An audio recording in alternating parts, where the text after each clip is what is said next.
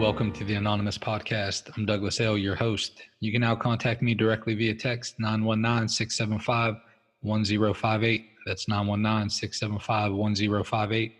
Or join our Facebook group at the Anon Podcast. That's T H E A N O N P O D C A S T to fellowship with other guests. This podcast aims to be a commentary and discussion of Narcotics Anonymous literature, aiming to enrich the recovery experience of those who are on this beautiful journey. This podcast should not replace contact with your sponsor, your involvement with step work, or participation in the fellowship. Please use this podcast as another resource toward our collective growth as addicts in recovery. We're simply addicts seeking recovery, nothing more, and for sure, nothing less. Now let's get started.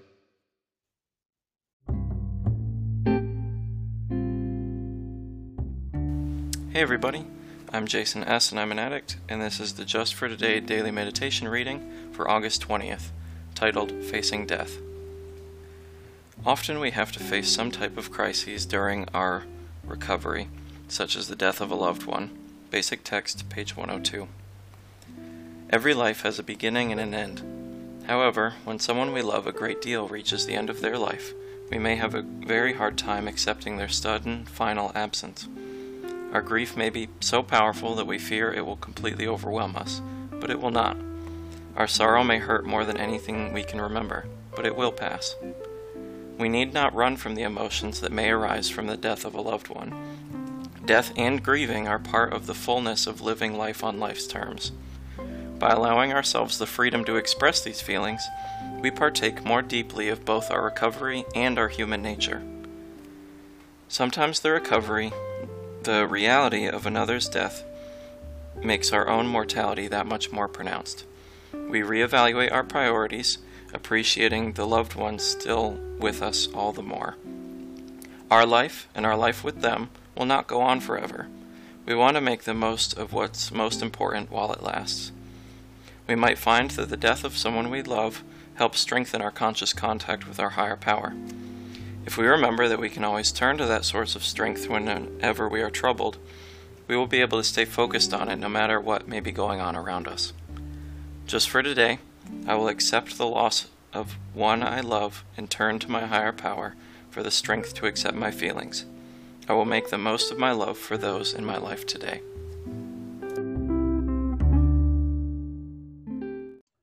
In today's episode, we'll discuss the Just for Today meditation with our guest, Lee P.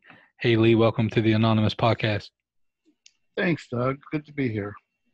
Glad you can make it, bro. So, Lee, could you share with us your clean date, where you attend meetings, and could you give your home group a shout out? Yeah, absolutely. I'm sorry, my clean date is 82787. That's next week. Um, I got clean in New Orleans. I've lived all over the world and maintained my recovery in probably 10 different areas. And my home group is the best home group in the whole world right now. It's virtually. It's the Open Mind Group on Monday night out of New Orleans, Louisiana. Yeah, good stuff, Lee. And uh, um, you know, happy upcoming anniversary. And you and you're right, that home group is pretty awesome. So, yeah. so Lee, let's transition into the just for today. Could you share your thoughts on facing death? Yeah, yeah, man. Um, I was really grateful when you sent me that message and I don't even I don't even know how to begin, Doug. Um, mm. So I'm going to quote something out of the reading. Death and grieving are part of the fullness of living life on life's terms, which makes me think about surrender and acceptance being keys in that. Um, the reason I said I don't know where to begin, back in 2000, I, I lost 21 people in 366 days, in a year and a day. And I actually eulogized uh, four of them because I was very close to a lot of them. And and the experience was uh, it was overwhelming.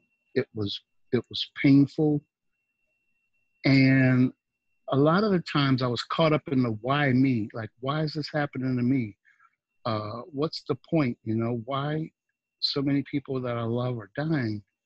And one day I, I shared a new meeting in Dallas. I lived in Dallas for 15 years, Dallas, Texas. And a newcomer walked up. He said, "Lee, what does it feel like?" Because I shared and I cried during the meeting about loss. And the only thing I could come up with was like uh, an analogy from uh, that uh, Roadrunner cartoon where the coyote would be chasing a roadrunner and an anvil would just fall from the sky and pound mm. the coyote um, under the ground. At that time, I had no words to adequately describe uh, how it felt. So, in that period toward the end, I had been sponsoring a guy named Keith M. Uh, he was from Dallas, Texas, but he lived in New Orleans and I was from New Orleans and I lived in Dallas, Texas. Go figure. Mm-hmm. Uh, I had the honor and privilege to sponsor him for 10 years. And I was up in my office in Seattle and I got a call from his wife saying, You got to come home right now. We don't think he's going to make it. So, like, if that was on a Thursday, um, I couldn't, I couldn't leave. I had too many responsibilities. So I left it the next day, like on a Friday and uh, and it wasn't a spiritual journey. I got taken off the plane by some federal marshals because I lost it because the plane broke the second time, and it, it just kept giving me further and further delays. But so the marshals took me off a plane, put me on a direct flight. I get to New Orleans. I race to the hospital. Hallways full of, of members, and they're all crying and stuff. And I go into Keith's room, and he's little, like a child. The cancer has eaten him up really, really a lot, you know and his wife is sitting on the bed, and his two daughters are sitting on the bed. And Linda, his wife, says to me, Lee, you know, he tried to wait for you, but I don't think he's going to make it. And so I just kissed her on the forehead and walked around the bed and just kind of was, I don't know, like overwhelmed with grief. Um, because he was just a great human being, great recovering addict, really good sponsee. Um, so I, I grabbed his hand, uh, Doug, and while I was holding his hand, his head moved and he opened his eyes and he looked at me and he kind of smiled as much as he could. And that, that was the moment he left. Mm. And the feeling was something I couldn't, like, how could death be spiritual? Like, he went, I felt him go everywhere and and and that experience changed my life forever forever man. I mean so prior to that loss was always uh, dealt with initially with anger and i want to drop the five stages of grief in case somebody is struggling with losing somebody right now. There's five stages we're going to go through and there's no way around it believe me i tried everything. And and it's anger denial bargaining sadness, and then finally acceptance. And acceptance is one of our biggest spiritual principles in in the Narcotics Anonymous program. So so I've been taught to try acceptance early on and predicated on the situation was whether I would do it or not. But when I would do it, I would get relief.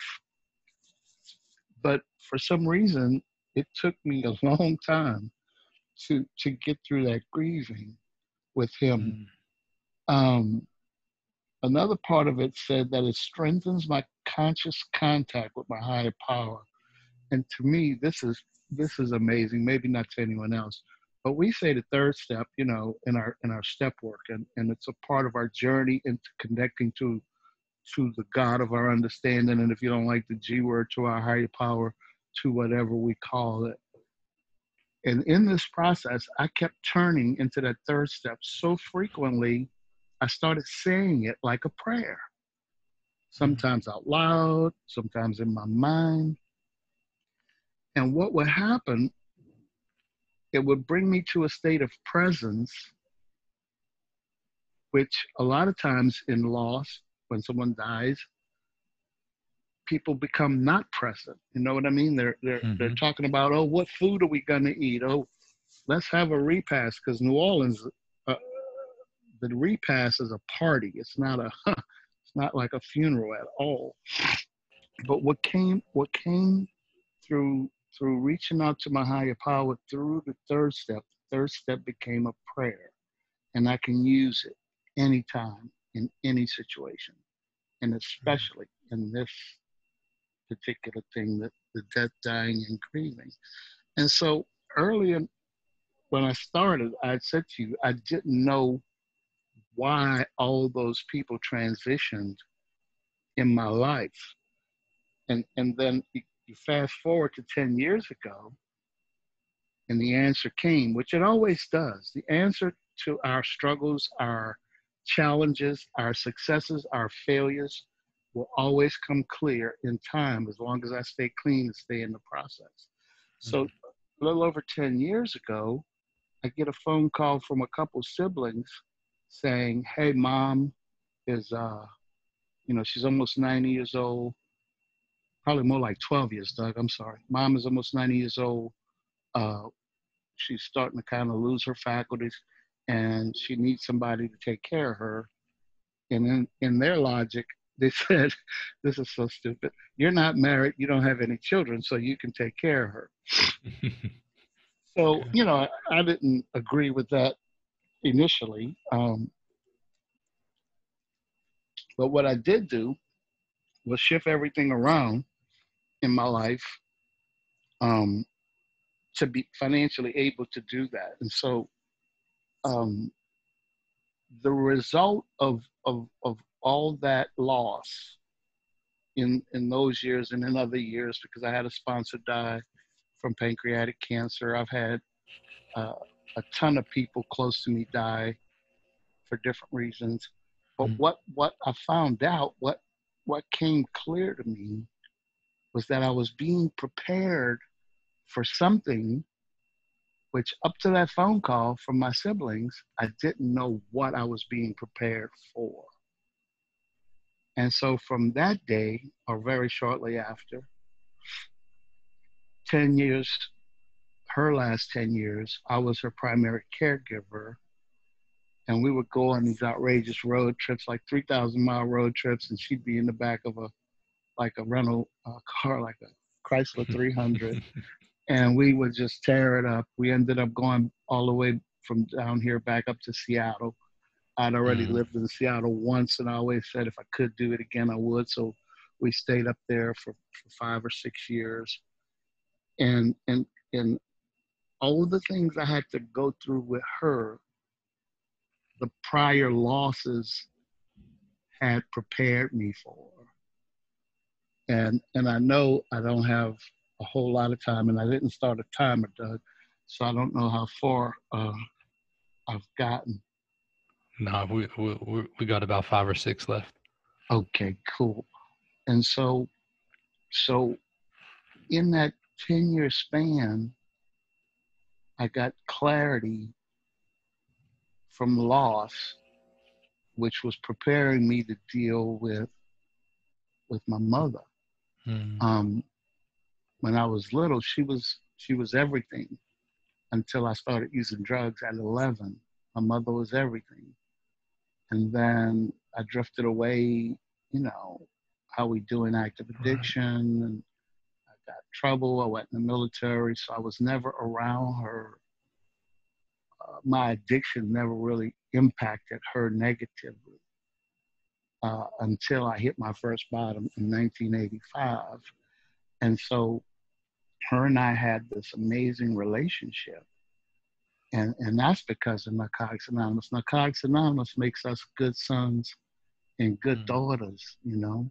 Um, and so I'm, I'm going to try to get this last little story in here because it's important. So I, I had a sponsor when I first got to Dallas in 1998. Uh, one of the biggest criminal defense attorneys in Dallas didn't make any sense arguing with this guy. You know what I'm saying? He got paid. he was a millionaire right. because he was so good at arguing. so he kept me pretty pretty chill. Um, but during his transition, I would go, you know, I leave the office around five and go sit at the hospital with him, and he was so out of it, he never knew I was there. Mm. Well, maybe maybe about a year prior to this, I saw on uh, on the news that some drug addicts broke into a pharmacy through the roof, went down a rope to get this new drug called Oxycontin, hmm. and then they shot up all the drugs and they couldn't climb back up the rope. So the police just came in in the morning handcuffed them, and took them to jail. You know. Mm. So my my disease made a mental note. Hmm, that must be some really good stuff, bro. So I'm sitting in, in the room with my sponsor Tim on his deathbed, maybe about four days before he transitioned. And like I said, he's talking gibberish. He doesn't. I don't even know if he knew I was there, but I knew I was there, and that's that, that's what matters, our presence. Mm.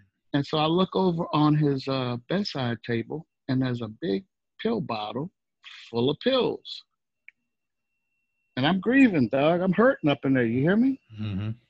And all I'm seeking is the absence of pain. I'm caught up in the moment, so I'm not really thinking recovery. I'm caught up in the pain I'm in. So I grab the pill bottle, and guess what? A full to the top, probably 200 pills of that drug, Oxycontin. So I, I, look at it. Then the next thing I think, well, I'm in a hospital, so I know I can find a syringe. And then, then the next thing was recovery. Somebody's voice said, "Man, you need to call your sponsor." Well, my sponsor's laying there dying, but I was smart enough to have gotten a temporary because I know Tim was on his way out. So I mm-hmm. called this guy, Craig. I said, Craig, listen, bro, I got a whole bottle of this Oxycontin drug and I'm crying. I'm sitting here in pain and I really feel like shooting some up. He said, Lee, call the nurse and give her the pills. And he hung up. Click. So I was like, damn, that's kind of insensitive. Two, Five, ten minutes later, him and about 10 people come in the room, dude. I'm surrounded with people yeah. in NA. I did call the nurse and gave her the pills, and I said, You probably should put these up somewhere because, you know, Tim's mm-hmm. friends aren't the, the, the normal type people. Right, right. so, so, so amidst the pain, I was seeking the absence of pain and the first thought, the disease got the first thought and said, man, shoot up this drug. You'll feel mm-hmm. better. But the recovery was in there. And I'm grateful the recovery was in there. And so it, it kicked in um, and, and all was well, bro. So, um, and, and I like how the folks showed up for you too. Like in your yeah. time of need, like you're there for Tim's time of need and then um, and then your people show up for your time of need, and that and that's really indicative of Narcotics Anonymous as a whole, isn't it? I mean, we we we show up, man. When people need us, true. we show up, and when we need people, they show up. Check this out. I told you I busted my knee and I tore my right calf muscle pretty bad. Mm. I've probably got a person in NA a day who will come and get me or bring me food. Somebody brought me some gumbo and a rack of water about I'm trying to set something like that up now, man. I'm yeah, trying to set that about, up right now. no, no, that's happening right now is what I'm saying. So so I've got me a little schedule made up with, with, with the people I love and they love me and and they're ready to do anything I need, bro. And and I had See never that, right. never ever found that prior to being in recovery. Mm. Mm. Another link in the chain, man. Yeah. Right, right, That's good stuff. And so and so loving those here even more with being present. That was in that that reading, Doug. Right. And and uh, I didn't tell you this, but back in the early days of my recovery, we actually worked on draft material for Just for Today, and it works how and why. And then at the World Service Conference, we approved it for publication. I was actually sent there by the Louisiana region uh, back in 1992. And we approved this literature. And one of the neat things about Narcotics Anonymous literature is that it's written by us, for us. Mm. And if you give me one more second, I want to plug the SPAD, S P A D, at na.org. If you like writing and literature, you could get involved in the, in the next upcoming book that we have the SPAD project at na.org. And what he's talking about is the spiritual principles a day. Yeah, and that's it. that's going to be fabulous, man. That's good I stuff. I agree yeah. with you. Yes, sir. And you know, and I get uplifted anytime. Anytime some addicts are willing to put some, you know, to put some time, some prayer, you know, their resources into it, and with the primary purpose of saying, "Look, man, we're we're, we're there's people dying to get what we have. Let's kick it up to them." And uh, and and so I'll, I'll be supporting that for sure. So Lee, look, let's transition. Um, I like to ask all the guests who come on one final question to wrap up the episode. So Lee, you've been clean a really long time, bro. If you could, if you could sit down with Lee P, with one day clean, one week clean, know, knowing what you know now, right? Walking the walking this road as long as you have been. Could you share with us what, what you would what you would tell him? First, I would try to get him to stay still, Doug, because he was he was a spaz. he was all over the place. Right. Um, I would probably say to him to give yourself a break and stay in the 12 step continuum as a process. Because, like you said, taking what I know today back to there, that has been the thing that changed me from that spastic, crazy drug addict to mm. to the human being, recovering addict uh, that I am today. Thank you all again for spending your time with us today on the Anonymous podcast. I encourage you all to focus on that magic six letter word others as we go out into the world. Stop by the Facebook page, fellowship with other guests, or send me a text. Let me know if you'd like to be a guest or if you have any ideas on future podcasts. Until next time, I'm your host, Douglas L. Namaste, and God bless.